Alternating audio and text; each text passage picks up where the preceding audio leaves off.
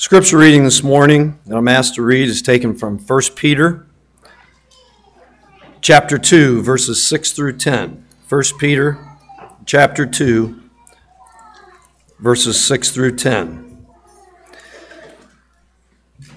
In case you're wondering, yes, these are my wife's purple reading glasses that I'm wearing. Because I know you'll be asking me later. Beginning in verse 6. For it stands in Scripture Behold, I am laying in Zion a stone, a cornerstone chosen and precious, and whoever believes in him will not be put to shame. So the honor is for you who believe. But those of you who do not believe, the stone that the builders rejected has become the cornerstone, and a stone of stumbling and a rock of offense. Offense, I'm sorry. They stumble because they disobey the word as they were destined to do.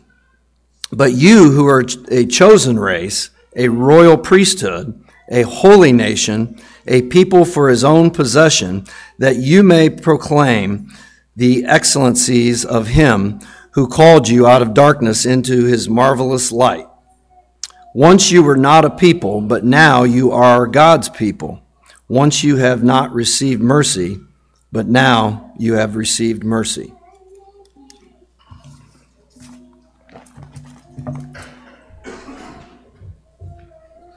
I think they look good on you.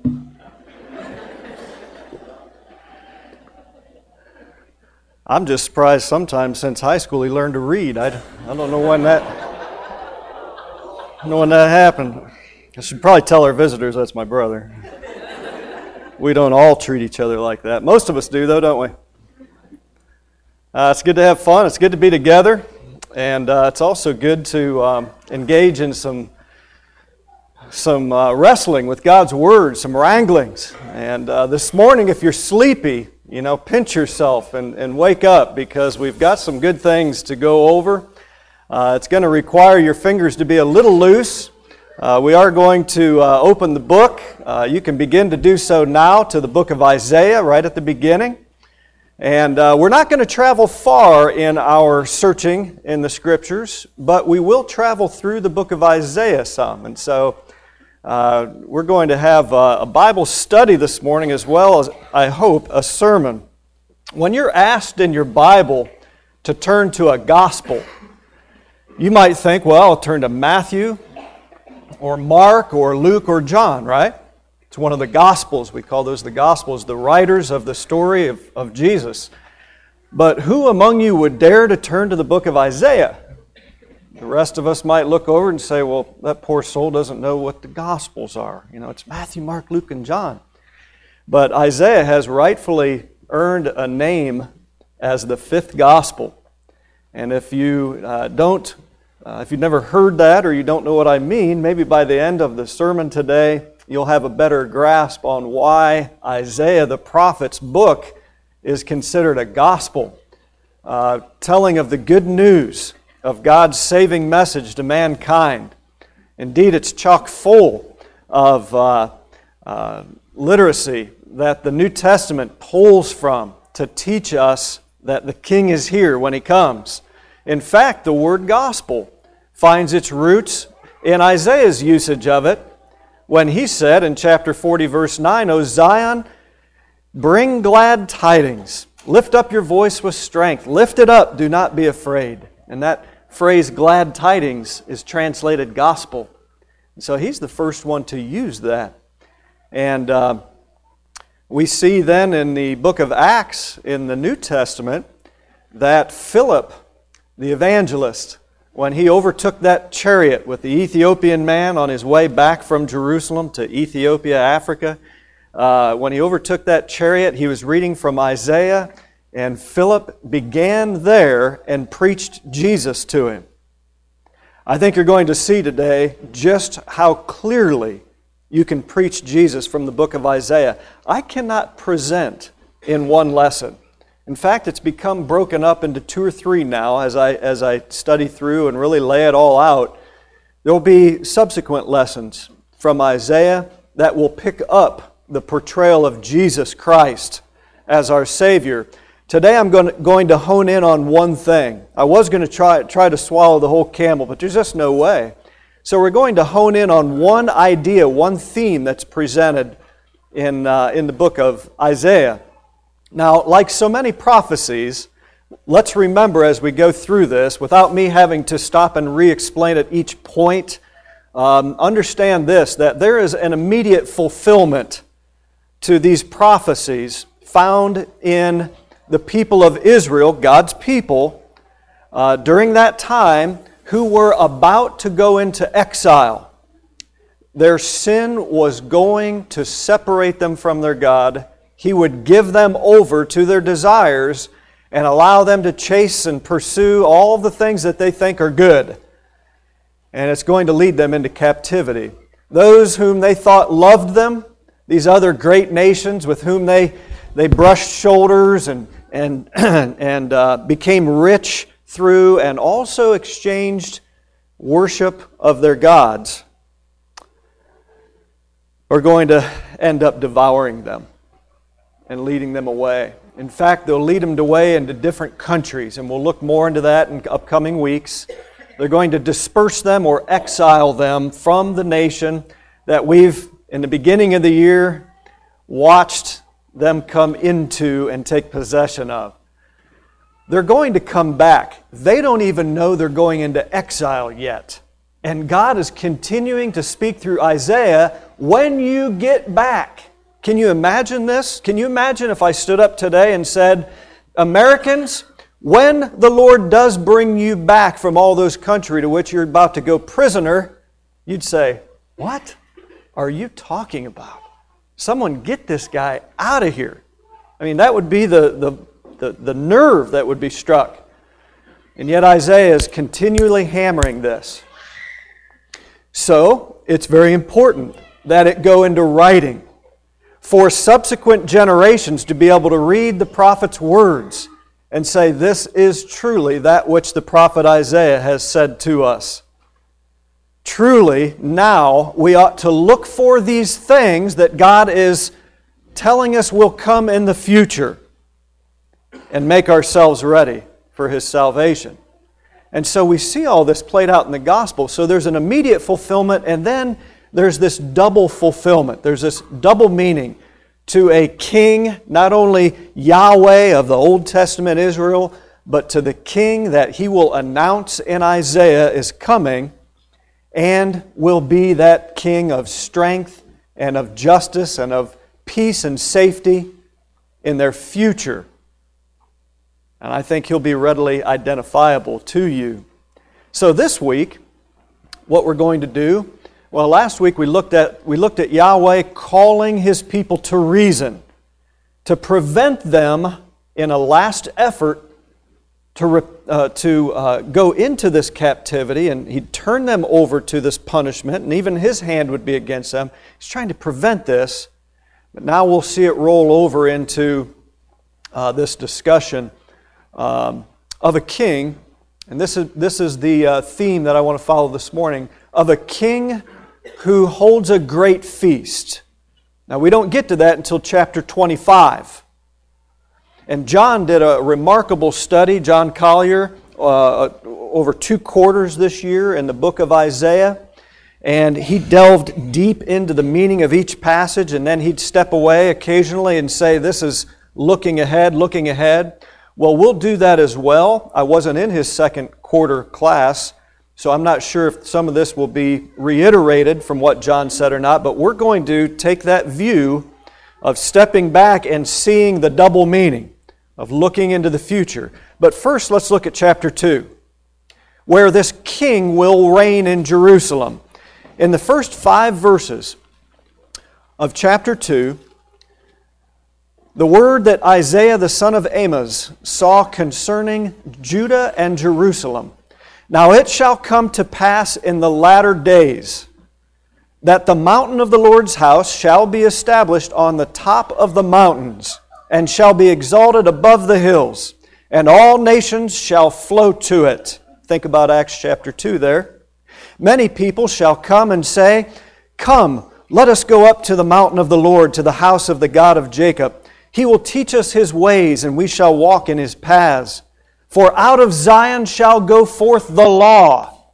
I thought out of Sinai went forth the law. Out of Zion, Mount Zion, the temple mount of Jerusalem, in that day, in the latter days, shall go forth the law and the word of the Lord from Jerusalem. He shall judge between the nations and rebuke many people.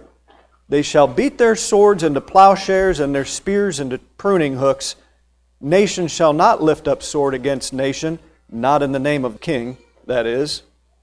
Neither shall they learn war any more. O house of Jacob, come and let us walk in the light of the Lord. There is his invitation to know this future king, this future law, this future reign, if you will. So he starts out very, very basically, very generally. And we move into verse 12, where he says, For the day of the Lord of hosts shall come upon everything proud and lofty, upon everything lifted up it shall be brought low. And so the day of the Lord will bring everything that exalts itself against the name of God under the reign of God Himself. And then we see in verse 22, he calls for a severance from those men who would rebel against this God. And if you recall in 2 Corinthians chapter 6, Paul and his call to the Corinthians, he says, Separate yourselves. Separate yourselves from the people and come out from among them, that the Lord may call you his people and you may call him your God. And so we see this separation being set up. And that's what the church means. Maybe that's a, a, a, term that has escaped you over the years. The church, ecclesia, means to be called out. And this is the idea separate yourselves from among sinners. Not physically can we do this, or we'd have to leave this earth, Paul said.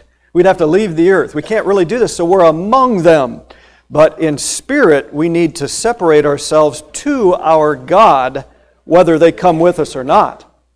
And so we see this idea of being a subject of this king set up in chapter 2. Now look at chapter 6. We find in chapter 6, in verse 5, the prophet's call. Normally, in the first few verses of, of the book of the prophets, uh, their, their calling is introduced. Where they were, what they were doing, perhaps, when the Lord came to them and said, Go.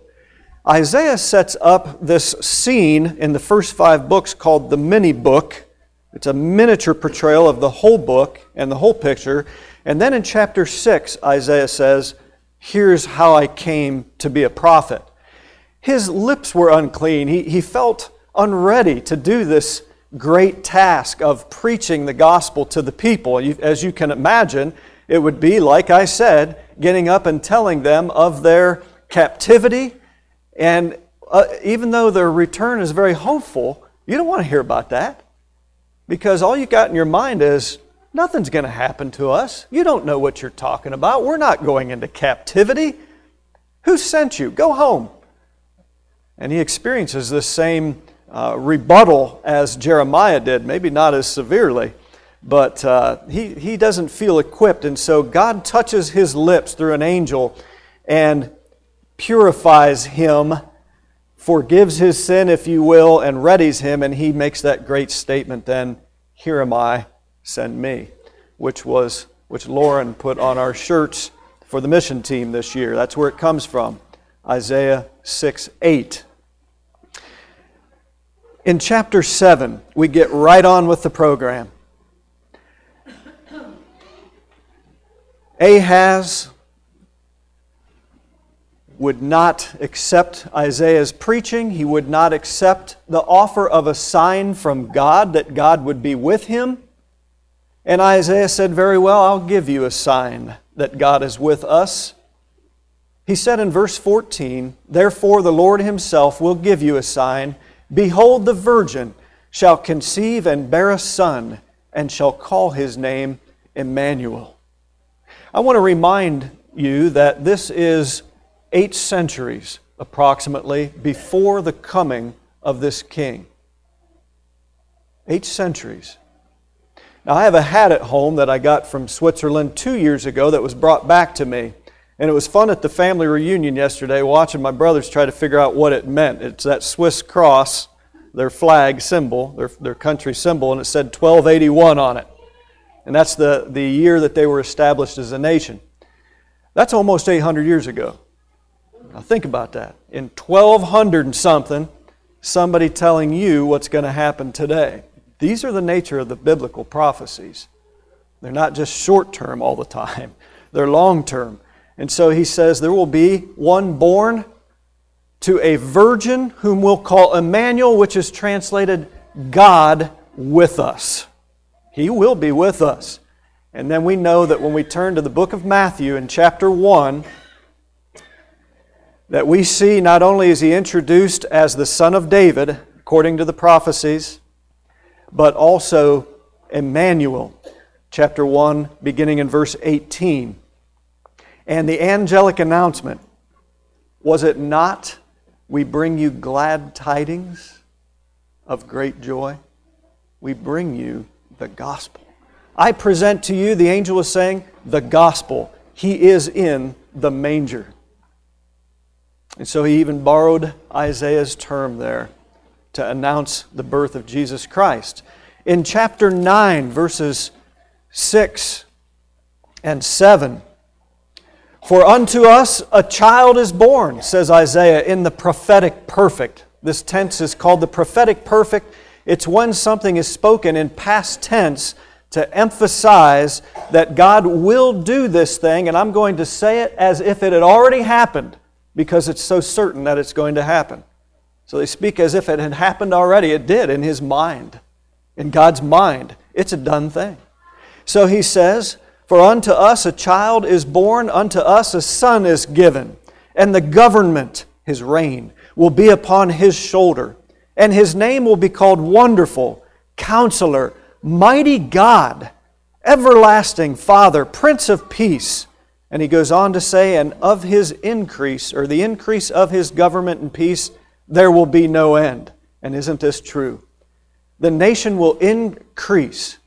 His governance will increase as his subjects increased. And we even had the increase of one this past week in his kingdom. It's always increasing. You might think proportionally, this kingdom seems as if it's a minority in the world of men. But God sees that kingdom increasing in number every day all across the world. To God, the church is ever growing as more people come to Him. Upon the throne of David and over his kingdom to order and establish it with justice and judgment. From that time forward, even forever, this kingdom shall be. And he says, The zeal of the Lord of hosts will perform this. And so we see him announced as the son of David, the son of Abraham, first verse of the New Testament, where he is born king of the Jews, and the wise men in chapter 2, verse 2 come and ask Herod dreadfully, Where is this one who is born king of the Jews? You see, those wise men were wise because they had been reading the gospel of Isaiah and they were prepared for his coming and his birth. They knew of these writings and they were tipped off to his coming and recognized it when it came. Many of the Jews didn't recognize it, but men from the east came and said, Where is this King of the Jews? That we may worship him, because, as we'll see, he's also going to be the King of the Gentiles. Chapter 11, verses 1 through 5.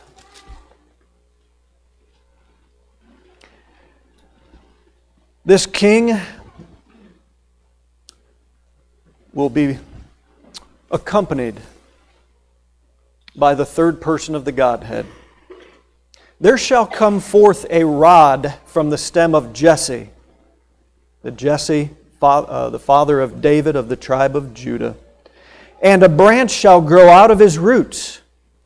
The Spirit of the Lord shall rest upon him, the Spirit of wisdom and understanding, the Spirit of counsel and might, the Spirit of knowledge and of the fear of the Lord his delight is in the fear of the Lord, and he shall not judge by the sight of his eyes, nor decide by the hearing of his ears. You see, because he knows what is in men's hearts. But with righteousness he shall judge the poor, and decide with equity for the meek of the earth. Think of the Beatitudes there. He shall strike the earth with the rod of his mouth, and with the breath of his lips he shall slay the wicked. Righteousness shall be the belt of his loins, and faithfulness the belt of his waist. Think of Ephesians chapter 6. So the king is going to be established in Jerusalem. But now I want you to turn to chapter 25 and follow with me what is the main thrust of this sermon. That the Lord announces that He is going to host a feast for all men. He's going to host a feast for all men on this mountain, this same mountain upon which He said, All people shall come to it. They'll ask for His law, and His law will go forth.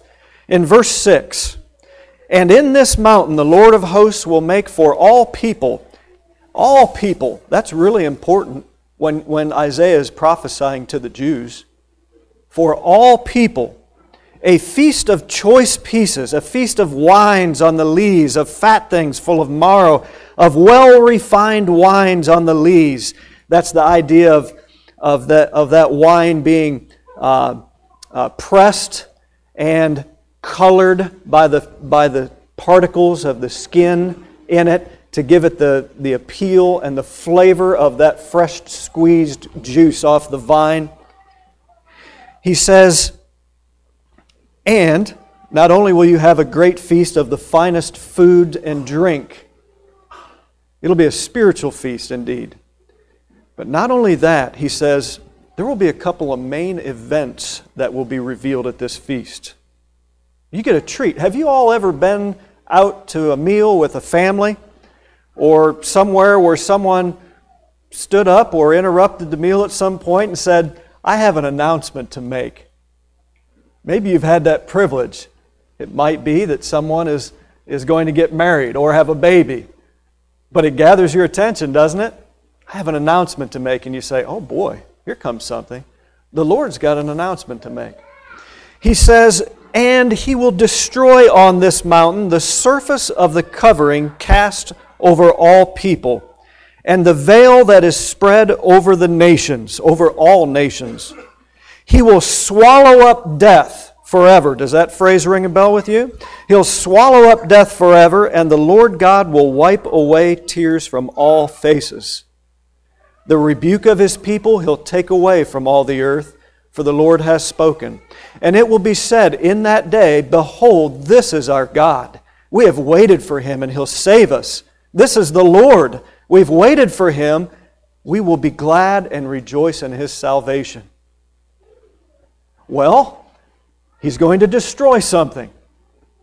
He's going to uncover a veil that is cast upon all of those in attendance.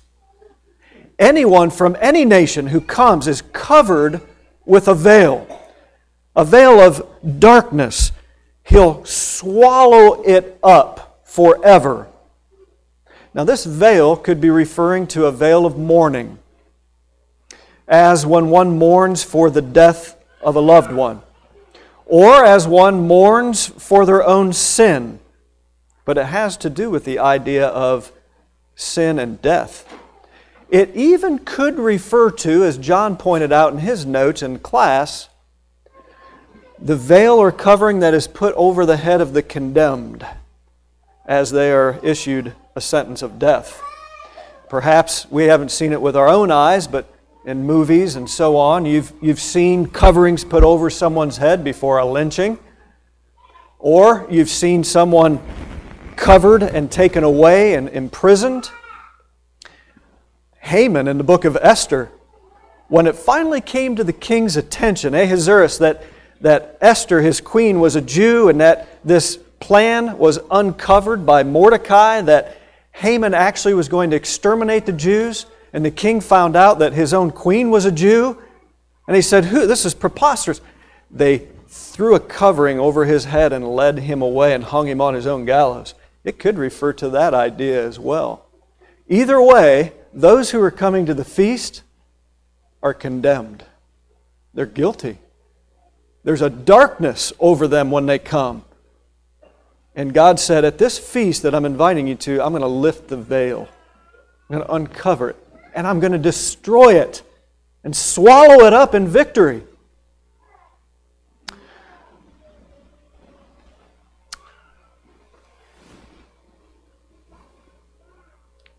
Paul said in 2 Corinthians 3, verses 16 through 18, that those who refuse to turn to the king, but rather turn to Moses for salvation, for the Jews' sake, or to their gods, speaking to the Gentiles, the veil will remain over their faces. They won't see him. They won't see the true king and his righteousness come. And he said, But in Christ, when you come to Christ, the veil is lifted, and you get to see the King in his beauty, in Isaiah's words, and you'll see him, and as John said, as he is, and there will be a reflection, and we will begin to be transformed into the image of his dear Son and into his glory because we see now, this language Jesus uses quite often in his discussion with the Pharisees, does he not? Those who have a great knowledge of the Scriptures but couldn't see the King coming. They couldn't get out of their heads that surely Jesus wouldn't be him. Surely he would be somebody that looked greater, was from a greater line of royalty, whatever. And they didn't want to hear any of the arguments about the prophecies. They just wouldn't see. But to those who are in Christ today, They'll see the king in his beauty. Wow. Moreover, in chapter 26, verses 12 and 13, Isaiah says that the Lord will give them peace. For they say, Masters beside you have had dominion over us, but by you only we make mention of your name. They are dead they will not live. They are decreased, they will not rise. But now look at verse 19. Under this king, your dead shall live, together with my dead body they shall arise. Awake and sing, you who dwell in dust, for your dew is like the dew of herbs. In other words, that dew of death, just like life is a vapor and passes. He's saying here, the death of those who are in the graves will be like a vapor. It too soon shall pass, and the earth shall cast out its dead. There will be a resurrection of the dead under this king. And the Lord reveals that this Son is going to be the one to destroy this covering of death. Indeed, that which they made a covenant with. Check out chapter 28, verse 15. They made a covenant with death. Because you've said we've made a covenant with death and with Sheol we are in agreement, when the overflowing scourge passes through, it will not come to us. For we've made lies our refuge, and under falsehood we have hidden ourselves. The Lord said, It will not stand. In verse 18, your covenant with death will be annulled. How are you going to do this, Lord? Here's the second mystery that he's going to uncover. How are you going to swallow up death? How is this king going to do this? Well, we see in verse 16 the announcement of a groundbreaking ceremony. A groundbreaking ceremony. Therefore, because of your covenant of death, which I will not allow to stand, thus says the Lord God Behold, that is, take hold of this, grasp this, with your eyes, grasp this with your understanding. Take this inside of your heart. Behold, I lay in Zion a stone for a foundation, a tried stone, a precious cornerstone, a sure foundation. Whoever believes will not act hastily. You see, when someone goes to build a building, they start with a cornerstone. It's inspected. It's the stone upon which the weight of the corner of the building will stand, and if the corner stands, the rest of the building will stand. If the corner is in place, the rest of the building will be plumbed. It will be square. It'll, it'll be rightly built. And so inspectors harshly scour over the stone that's being put forth as the cornerstone. We see in Daniel chapter 2 and verses 44 and 45 that this stone is a stone, Daniel prophesies, that is not cut out of a mountain made with human hands. God Himself will cut out this stone. And He says that it is precious, it's tried. And this is where the idea of the Jews rejecting the cornerstone comes in. The Jews looked at the cornerstone when He came and they said, You can't rest anything on Him. There's a crack in this foundation. This isn't the king we were expecting. He isn't going to be able to uphold God's beautiful t- uh, temple that we're waiting on or the tabernacle of God. It surely cannot be built upon him. But do you remember when Jesus asked his disciples, Who do men say that I am? And Peter said, Some say, they said, Some say Elijah or John the Baptist or one of the prophets, maybe even Isaiah. I'll bet some were suggesting. Who do you say that I am? And Peter said, You're the Christ, the Son of the living God. And Jesus said, Upon this rock I will build my church. The fact that I am the Son of God is the precious cornerstone that will not be rejected by God, and it must not be rejected by you. You must build upon me. And so, in that great Sermon on the Mount, when he closes that sermon, and he says, to the people. Whoever hears these sayings of mine and does them is like who? A wise man who built his house upon a rock. This indeed is that rock. The rock about whom Peter spoke when he said, Coming to him as a living stone. Rejected indeed by men, they said, No, not a fitting cornerstone for the kingdom of God. But he said, Chosen by God and precious you also, as living stones, are being built up a spiritual house, a holy priesthood, to offer up spiritual sacrifices acceptable to God through Jesus Christ. And Paul said in 2 Corinthians, 1 uh, Corinthians chapter 3, you are the temple of God. The cornerstone's been laid, and no other cornerstone is there. And be careful how you build on the cornerstone. In his letter to the Corinthians. You're the temple that was being spoken of here. And so this is revealed as a second great uncovering at this feast. He goes on to talk about those who are at the feast. Those who come, chapter 27, verse 5, will take hold of his strength and make peace with him. In 27, verse 6, they will take root, blossom, and bud and fill the face of the whole world with fruit in 32:15 the spirit will be poured out from on high and that's how we're going to do this. How will the world be filled with fruit if it's not the fruit of the spirit? Galatians 5 which is what?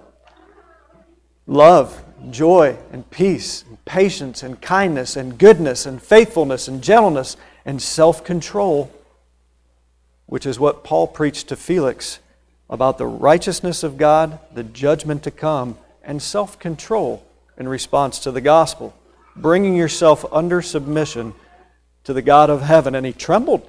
He trembled at the saying. Surely the gospel makes us unnerved, does it not? It's driven whole nations of men toward God, and the gospel message has driven whole nations of men into madness. And that is because of the truth of it. It's because of the truth of it.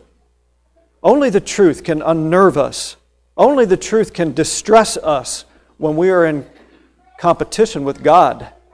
And so you have a choice reject the cornerstone and reject the building of God, which is rejecting God Himself, or submit to the King who's announced in the 8th century BC here as Jesus Christ and build your house upon this rock.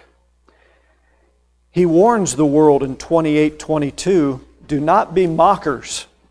Do not be mockers, lest their bonds be made stronger. What bonds? The bonds of sin, the bonds of slavery to sin will be made stronger if you mock at this preaching. Inasmuch as these people, Isaiah says, uh, for God, draw near to me with their mouth and honor me with their lips, yet their heart, uh, hearts are far removed from me. This is from chapter 29, 13. And their fear of me is taught by the commandment of men. So Jesus quoted this when he said about the Jews in his day that rejected him They honor me with their lips.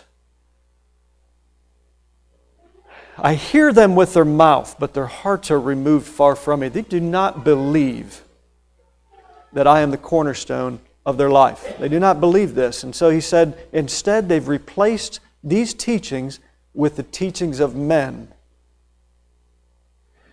It's hard to hear the gospel message, even for us who believe. Certain parts of it, surely, still unnerve us. As we are chastened into conformity with the will of God. But the king, in chapter 30, and verse 15 speaks comfort to his people. In returning and rest you shall be saved. Listen to this. In quietness and confidence shall be your strength. A quiet confidence shall be your strength. If you return to God, if you repent, that is to turn around 180 degrees, that's what that word means, to repent. If you return, you'll have a quiet confidence in God. Jesus said, Come to me, all you who are weary and heavy laden, and I'll give you rest. Now, where's that rest found? Matthew 11 28. The king will reign in righteousness, and he'll be a hiding place from the wind, chapter 32 1, a covering from the tempest. And listen to this and as the shadow of a great rock in a weary land. You song leaders, are your ears perked up? Jesus is a rest in a weary land, a shelter in the time of storm. That comes from Isaiah's book.